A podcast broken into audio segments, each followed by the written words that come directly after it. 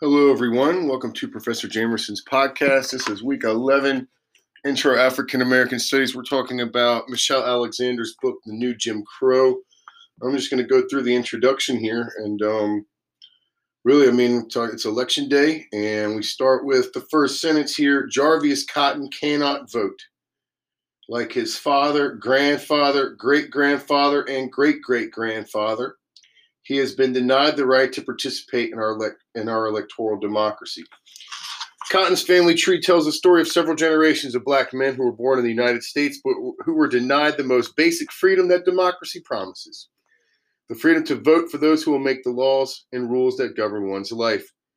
Cotton's great great grandfather could not vote as a slave. His great grandfather was beaten to death by the Ku Klux Klan for attempting to vote his grandfather was prevented from voting by Klan intimidation. His father barred from voting by poll taxes and literacy tests. Today, Jarvis Cotton cannot vote because he, like many black men in the United States, has been labeled a felon and is currently on parole. The more things change, says Michelle Alexander, the more things stay the same. Um, she goes on to talk about uh, in each generation, the new tactics have been used for achieving the same goals, goals shared by the founding fathers. Denying African American citizenship was deemed essential to the formation of the original Union. And, and what she's talking about here is that America as a nation was founded on principles of racial segregation, on principles of white supremacy, and that has not appreciably changed in any shape or form or in any regards it's changed shape um, that hasn't changed since the very beginning. And um, and i'll draw your attention to this idea um, that another black philosopher has come up with uh, charles mills has talked about this notion of the racial contract. And um, you know a lot of people are going out and voting today. I saw some estimates maybe 150 million people by the end of today will have voted either in person or or I mean I dropped off my ballot last week. Um, you know, early voting, absentee voting, but we're looking at one of the biggest turnouts since 1908, which of course was in the height of the Jim Crow era. Um, and African Americans are going to be underrepresented in that total vote count, as they have been underrepresented in terms of voting in every single presidential election in all of American history. Why is that the case? Um, and you know, I've talked a little bit about African American history as being like not just one sort of steady sort of progression up the ladder of equality, but there are peaks and there are valleys, there are successes and triumphs, and then there are backlashes to the successes and triumphs. Charles Mills talks about this historical pattern as as what he calls a racial contract, and and you know, voting is is an exercise of what other social theorists have called a social contract. This idea that you know we give up certain freedoms in order to have a government. For example, we give up certain freedoms in order to be able to vote for elected officials to represent us in government, so that our voices may be heard. And this is all what you know John Locke, for example, would call a social contract. Jean-Jacques Rousseau famously thinks of social contracts as a foundation of democratic principles. Well, Charles Mills thinks that democracy, as it is practiced in the modern world, as, as it was developed and formed in Europe and the United States, for example, had this racial aspect to it as well, what he calls the racial contract. And the racial contract for Charles Mills is essentially this this this sort of implicit agreement between rich whites and, and poor whites to exclude blacks and other racial minority groups from democratic processes, from um, a full and equitable life in a, in a given society where where these rules exist. And um, and once again, for Mills, this is a hallmark of of all modern democracies. This notion of a racial contract. And we could see the racial contract play itself out throughout American history, going back to the days of Jamestown and and and Francis Bacon, even before or I think it was uh, Bacon was his name, Nathaniel Bacon, I think, not Francis Bacon. He was a um, he was like a medieval philosopher. Nathaniel Bacon led this rebellion in Jamestown against the established order, and he was trying to get. There were already enslaved Africans. There was lots of poor indentured servants, um, and he was trying to get those groups to, to get together and sort of overthrow the established colonial regime that was answering to the king, that that was very much situated upon you know England's very very rigid class structure at the time, and Nathaniel Bacon's rebellion was put down in part because rich whites convinced poor whites that they would be acting out of their best interest if they allowed freedom for African slaves. Um, once again, we see this happen again at the end of the Civil War. We have emancipation, we have the end of slavery, um, and we have with Reconstruction this golden opportunity to to to um, really really put put put uh, racial inequality to rest. Right, this is something Du Bois writes about it. So as a black folk, he's like, look, all we thought we needed was freedom, and we thought everyone everything would be fine after that. So did a lot of white people too, but that turns out not to be the case. Um, we see rich whites, the the deposed ruling class in the South, once again forming alliances with poor whites in the South um, through the creation of groups like the Ku Klux Klan, um, and through the through the creation of Jim Crow laws. Once again, to create a new system of racial control to replace um, the system of racial control um, symbolized by slavery or, or um, embedded within slavery. And so, fast forward to the 1960s and the civil rights movement. Once again, we have the overthrow of this system of racial control. Um, and and you know we got the Civil Rights Act, we've got the Voting Rights Act. Um, you know these these measures that are in, that are intended to safeguard black equality and black civic participation in democratic life. Um, and once again, we have a backlash, and we could thank George Wallace in part for this backlash. George Wallace is like, "Hey, Nixon, you know, I think you can recruit a lot of a lot of white Southerners, especially poor white Southerners, to join the Republican Party, which at this point was um, being slowly taken o- taken over by corporate interests, by by um, upper class interest, and and this is indeed what happens. Once again, we see um, rich whites align with poor whites to exclude African Americans and other racial minorities from voting um, through the institution of a new, through the imposition of a new system of racial control. According to Michelle Alexander here, that takes the place of Jim Crow, which she calls the new Jim Crow.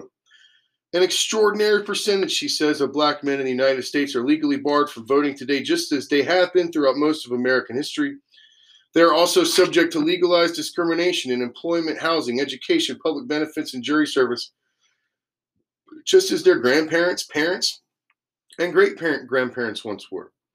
What has changed since the collapse of Jim Crow has less to do with the basic structure of our society than with the language we use to justify it. In the era of color blindness, and we've got new frameworks of understanding what race is as we move through time and now we're in this era of color blindness where, because the civil rights movement ended racial inequality and ended Jim Crow, we have moved past issues of race and problems of race in America. Um, it is no longer socially permissible to use race explicitly as a justification for discrimination, exclusion, and social contempt. And, and I don't want to. I don't want to say that this is the first time that that the law and that criminal justice systems have been used in the service of of a larger system of racial control but but these were always justified through other laws that were explicitly about racial difference. And so this is the this is the main difference that that michelle alexander is outlining for us.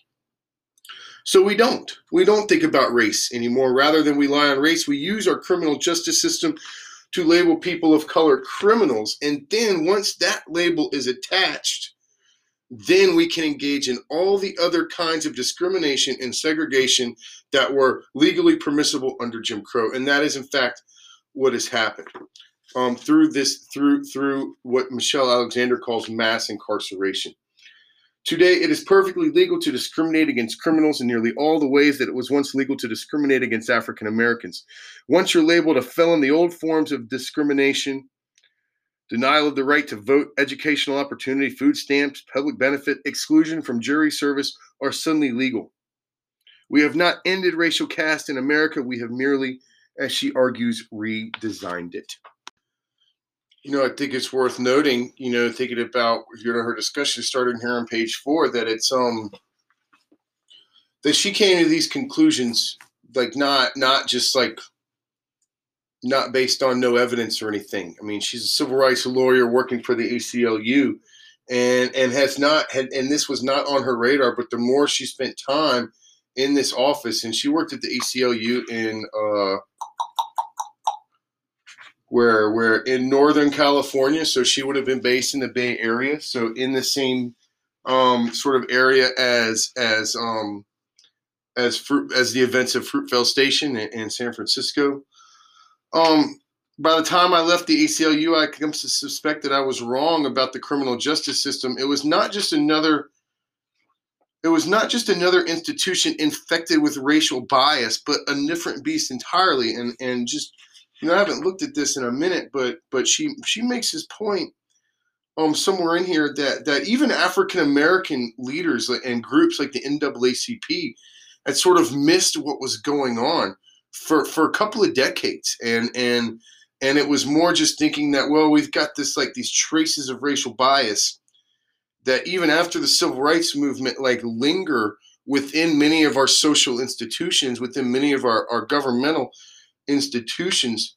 But for for Michelle Alexander it's it's it's more it's more focused than that. It's more insidious than that and it's it's much more of a tighter system of control than what like a lingering racial bias would suggest. Those of us who have viewed the world from a comfortable distance yet sympathize with the plight of the so-called underclass she's speaking here to like well-meaning liberals tend to interpret the experience of those caught up in the criminal justice system primarily through the lens of popularized social science attributing the staggering increase in incarceration rates in communities color to the predictable though unfortunate consequences of poverty racial segregation and unequal educational opportunities the presumed realities of the drug market often the mistaken the belief that most drug dealers are black or brown. Um, and really, she, she really pinpoints the war on drugs as one of the major mechanisms in the system of mass incarceration. Um, these are all other interpretations for the steep rise in incarceration rates we see starting in the early 1980s and really moving up till 2010. Um, the American prison population explodes to become the biggest prison population in the world, both by numbers and in terms of the percentage of the population being locked up. Um, so even like like this is something that is missed, not just you know, not by um, not by conservatives, for example, not by conservative thinkers. In fact, this is um going back to these conversations that happened between George Wallace and Nixon. This is definitely a concerted effort from the conservatives from the conservative side but it, it, took observers like decades to kind of catch on to this. This is something that Michelle Alexander is kind of shocked by when she's looking back on all of this. Most people assume that the war on drugs was launched in response, for example, to the crisis caused by crack cocaine in inner city neighborhoods. This view holds that the racial disparities in drug convictions, as well as the rapid explosion of the prison population, re- reflect nothing more than the government's zealous efforts to bring to address rampant drug crime in poor minority areas. But as we know, um, I don't know if you've you know if we've looked at these statistics, but um, black folks don't use drugs at higher rates than white folks do, um, and and commit drug crimes. Um, and drug crimes are pretty similar across all racial groups. This view, this view that well, we're locking up more people because there are more people out there doing bad things, while understandable given the sensational media coverage of crack in the 1980s and 90s, is simply wrong. The publicity surrounding crack cocaine led to the dramatic increase in funding for the drug war, but the drug war had already been launched by Ronald Reagan. um, and so it really, you know, it was kind of fortuitous timing. And in fact, um, the CIA did play a role in in bringing more cocaine into the streets that was later turned into crack.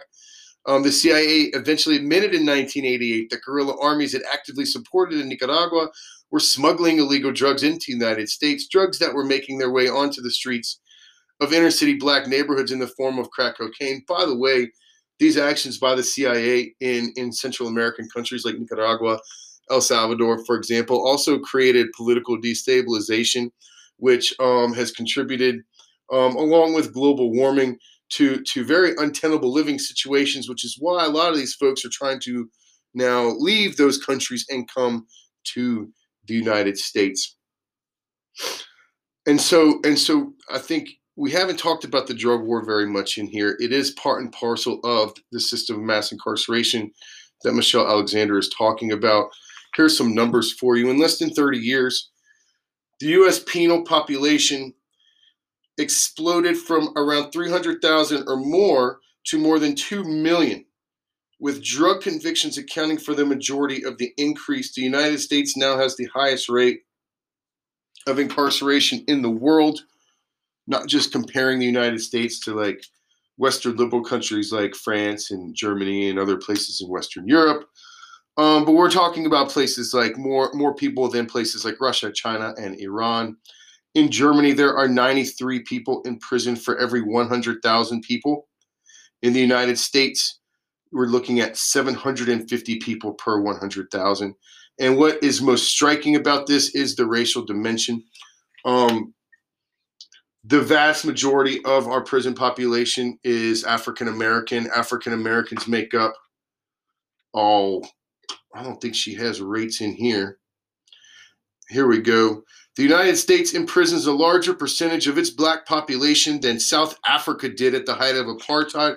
There are more black people in prisons right now than there were slaves in the South back in the day. In Washington, D.C., it is estimated that three out of four young black men and nearly all those in the poorest neighborhoods can expect to serve time in prison. Similar rates of incarceration can be found in black communities across America. So these are the numbers, these are the facts. What explains these? Is it that black people commit more crime? No, right? This is this is not played out in both the research and any of the research that like sociologists have been doing for the past 30 years.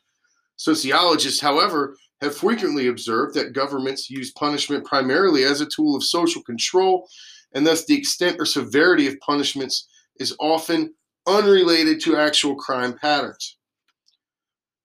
As Michael Tonry explains, governments decide how much punishment they want, and these decisions are in no simple way related to crime rates. Between 1960 and 1990, for example, official crime rates in Finland, Germany, and the United States were close to identical, yet the United States incarceration rate quadrupled and the Finnish rate declined by 60%, right? So when we think about mass incarceration in the United States, it's not because more crimes are happening. It's not because America has more criminals than other countries, right? The German rate was stable in that period. So the German rate didn't change of incarceration, and Finland fell by 60%. The US rate quadrupled, even though Finland, Germany, and the United States all had similar crime rates for the same period of time. Today, due to recent declines, U.S. crime rates have dipped below international norm. We have less crime than other than other places around the world. Yet, we now boast an incarceration rate that is six to ten times greater than any other industrialized nation. No other nation comes close, other than Russia, which of course is an authoritarian regime. And if you say anything bad about Putin, you'll either get put in prison or like poisoned by one of his agents because that's what happens. The stark and sobering reality, and here we have a possible thesis for the book here.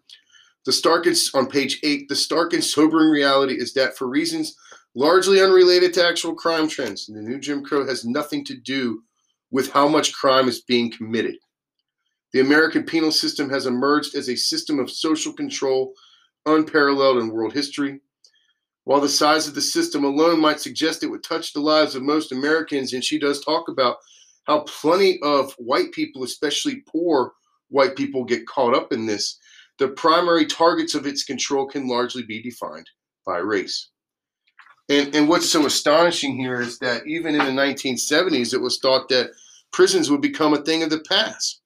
As late as 1973, the National, Count, the National Advisory Commission on Criminal Justice Standards and Goals issued a recommendation in 1973 that no new institutions, prisons, should be built and existing institutions for juveniles should be closed. The prison, the reformatory, and the jail achieved only a shocking record of failure, they said. There is overwhelming inst- evidence that these institutions create crime rather than prevent it. So what happened? 1973. Oh wait, this is during the Nixon presidency. This is during that shift, that shift in the elector the electorate, right? When the South starts moving to the Republican Party, because the Republican Party is positioning itself as the law and order party, right? Nixon ran on this law and order ticket as a as a result of um, widespread riots and looting and massive social protest in the late 1960s that we're talking about how well we've got the Voting Rights Act and the Civil Rights Act, but no real change is occurring. Does any of this sound familiar to us right now? It should, right? Um, the attention of civil rights advocates has largely been devoted to other issues such as affirmative action. And so it's because of this, like we're focused on affirmative action, we're focusing on sort of getting the Civil Rights Act and the Voting Rights Act the teeth that they need to actually have some success. This other, this other, this new system of racial control um, is very much flying under the radar.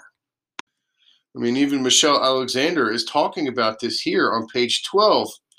Only years after working on criminal justice reform did my own focus finally shift, and then the rigid caste system slowly came into view. Eventually, it became obvious. Now it seems odd that I could not see it before. Well, I think it was it was hidden in many ways. It was hidden through color blindness. And it was hidden through the stigmatization of the criminal in American society as well. If someone commits a crime, it's like they're a throwaway person, especially if they commit a heinous crime, right? It's like their lives don't matter anymore.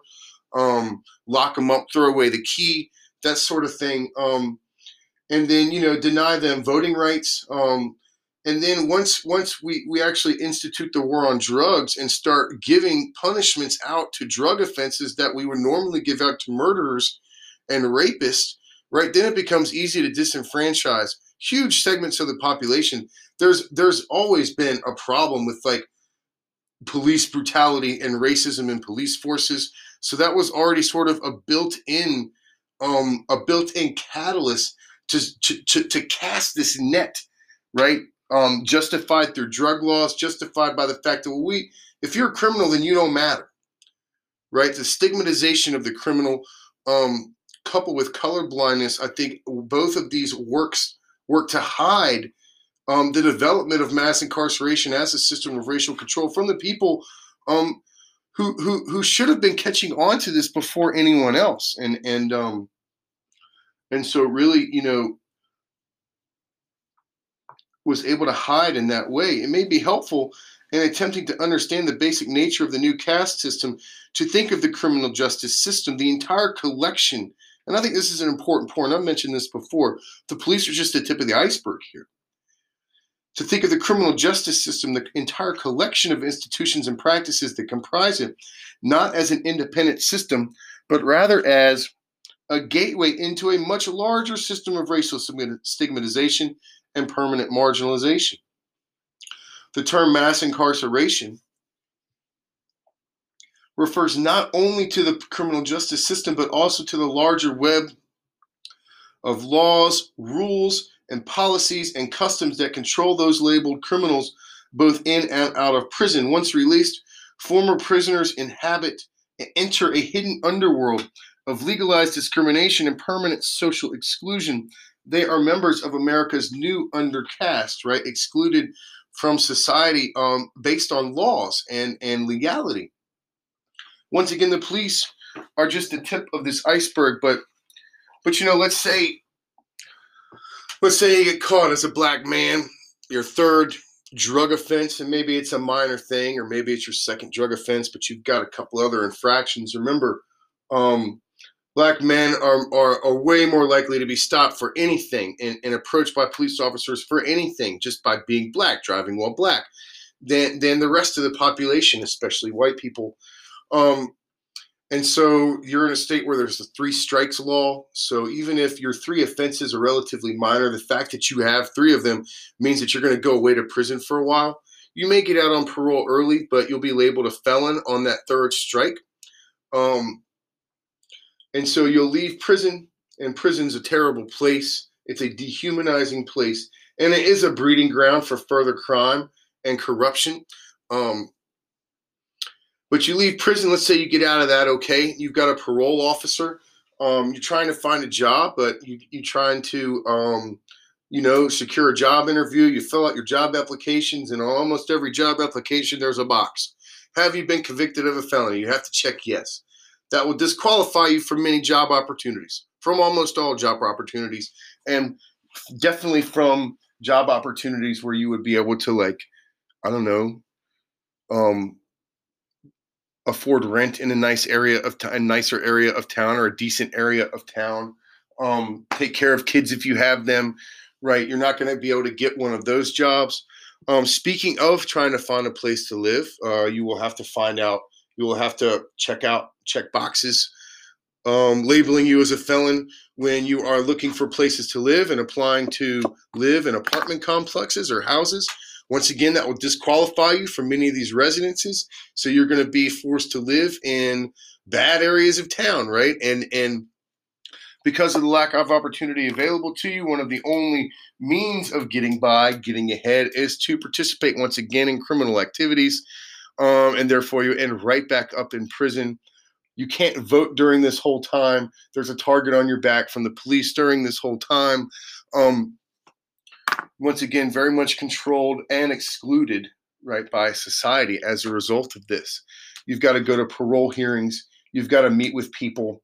Um, you're never sort of away from the gaze of, of the man, as as the hippies used to say back in the '60s.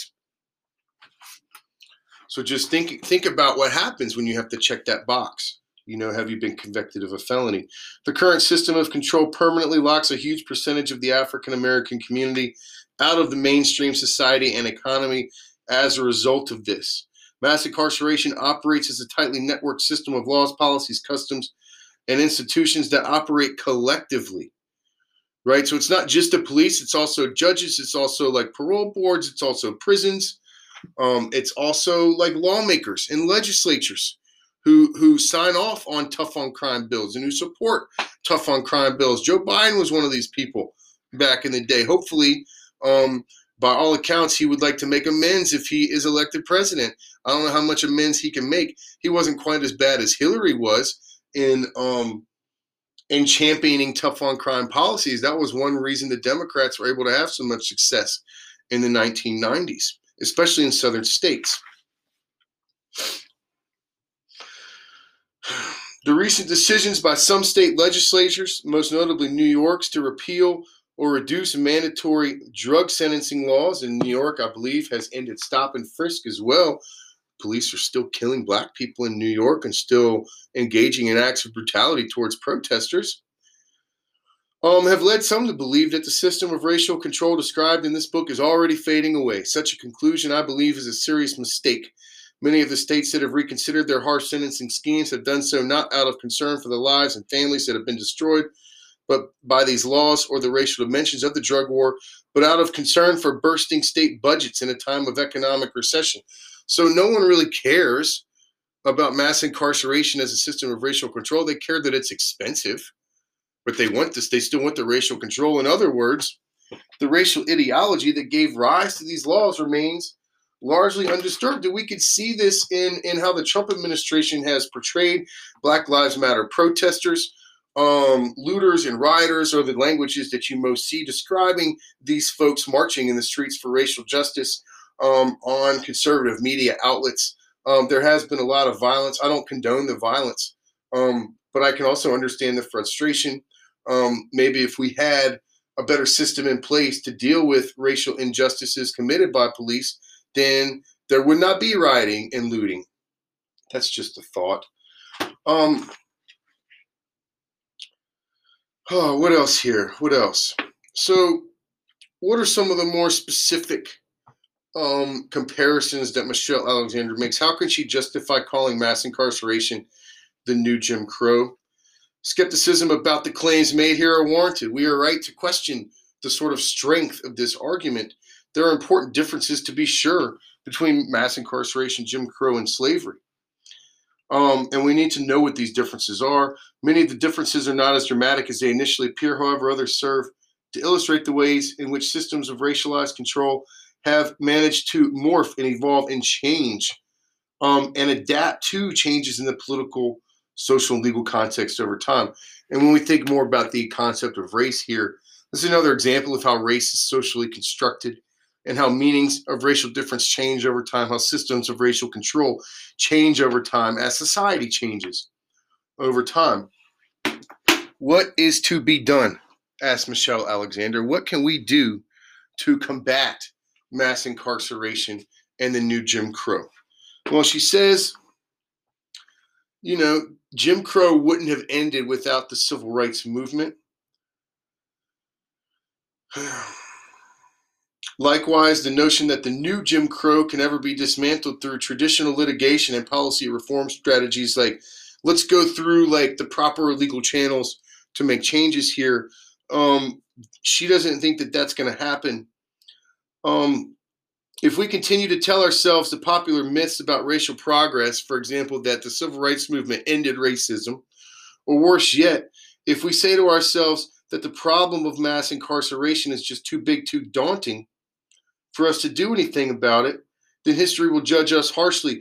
A human rights nightmare is occurring on our watch. She says we need a new, a new social movement that targets mass incarceration right, that understands what mass incarceration truly is and is willing to get out there and march in the streets and protest in order to affect real social change.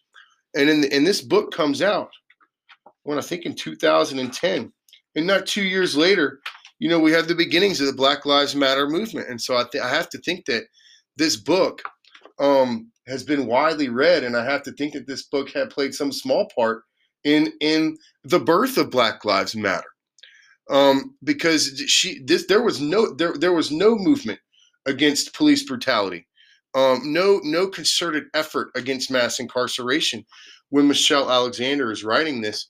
Um, and and and now, of course, right, we've got this more or less consolidated message um, coming out of protests, right? Black Lives Matter in the context of police brutality, in the context of mass incarceration, in the context of democratic participation, which I hope we're all engaging in today or have already engaged in.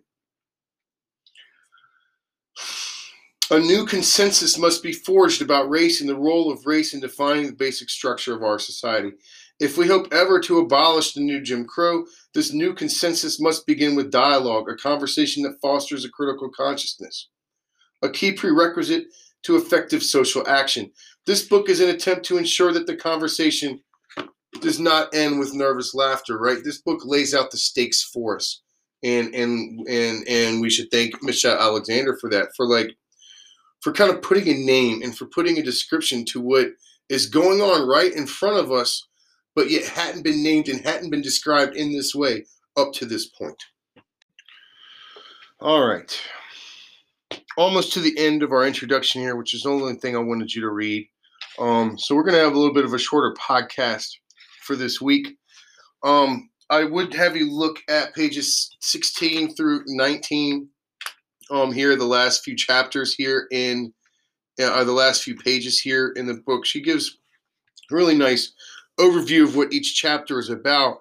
And we could think of each of these chapters as being um, as describing a different component part to mass incarceration. And so we don't have mass incarceration without the prior systems of racial control, slavery, and Jim Crow. And so the first chapter kind of talks about this history and how histories of slavery and Jim Crow sort of lead and funnel into the new Jim Crow. Chapter two is about the war on drugs, which is the major catalyst, major catalyst for um, mass incarceration and how it and how it would work to target racial minority groups. Chapter three turns our attention to the role of race in the U.S. criminal justice system. This chapter debunks the notion that rates of black imprisonment can be explained by crime rates, right? That that um that it's not black people who are committing more crimes than others, and that's why there's more black people in jail.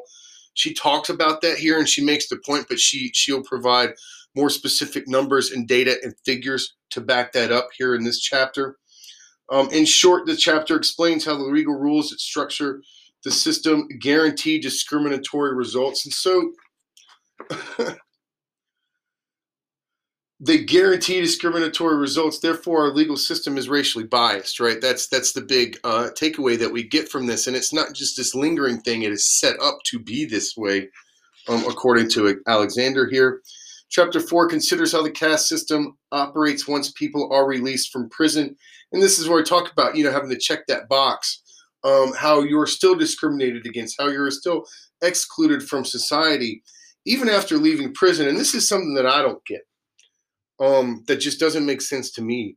Is like the whole idea of prison is that you go and serve your time and and that's it. Like that that's your punishment and you should be good to go after that. I thought that was like the whole point of serving time in prison but it's not. It becomes this label that follows you around even after you serve time. It's a stigma and and this is a major component part and it, and it, and it comes with it and, and, it, and it's accompanied by legal restrictions so if you are a felon at any point in your life you can't vote in many states for the rest of your life so if you get convicted of a felony when you're 18, you can't vote ever.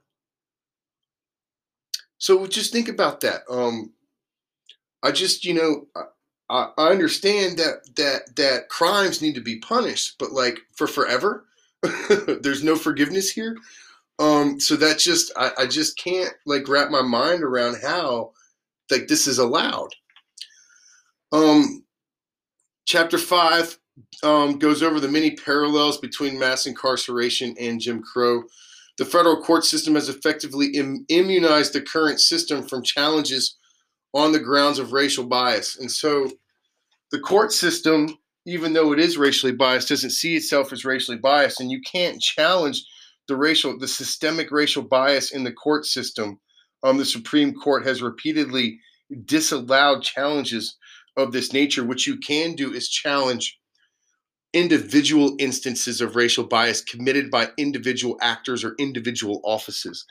But this does not get at the heart of the matter, which is the systemic racial bias present within the entire system from the top to the bottom and across all sides.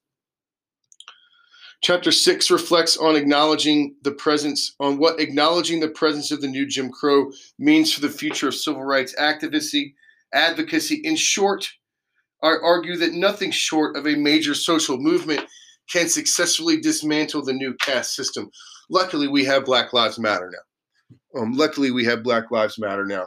Um, the first, I would say, major challenge to mass incarceration as a system of racial control in the United States. I'm critical of Black Lives Matter because I think at times um, the movement itself focuses once again on these individual instances.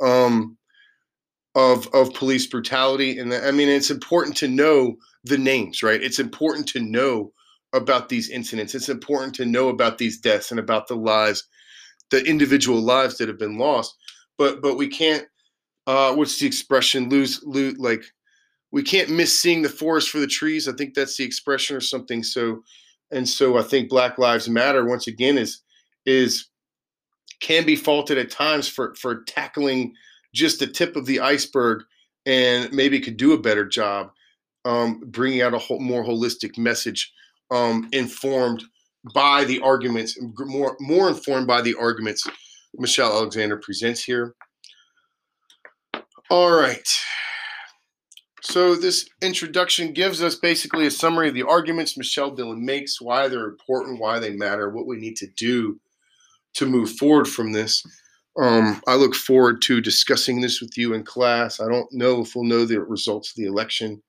by Thursday. We will have a pretty good idea of where things stand by Thursday, I think. Um, so we could talk about that too if y'all want to. I hope everyone's doing well, staying safe. Um, there's a lot of new cases out there right now. Actually, I was doing a presentation on this last spring and I did a little COVID update for for all of my podcasts last spring once we had to go remote. And I think we're talking about like mid-April. Um, and so I've got numbers here on the first page of my introduction. Um, yeah, mid-April we we're at 600,000 total cases and 25,000 deaths. A week later, we were at 826,000 cases and 45,000 deaths. Now, of course, we're at 9 million cases and we're pushing 250,000 deaths, African Americans, as a result of things like mass incarceration, have been disproportionately affected by this. Um, So, lots to talk about. I look forward to chatting with you on Thursday. Everyone, take care, stay safe, and um, have a great rest of your evening. Bye bye.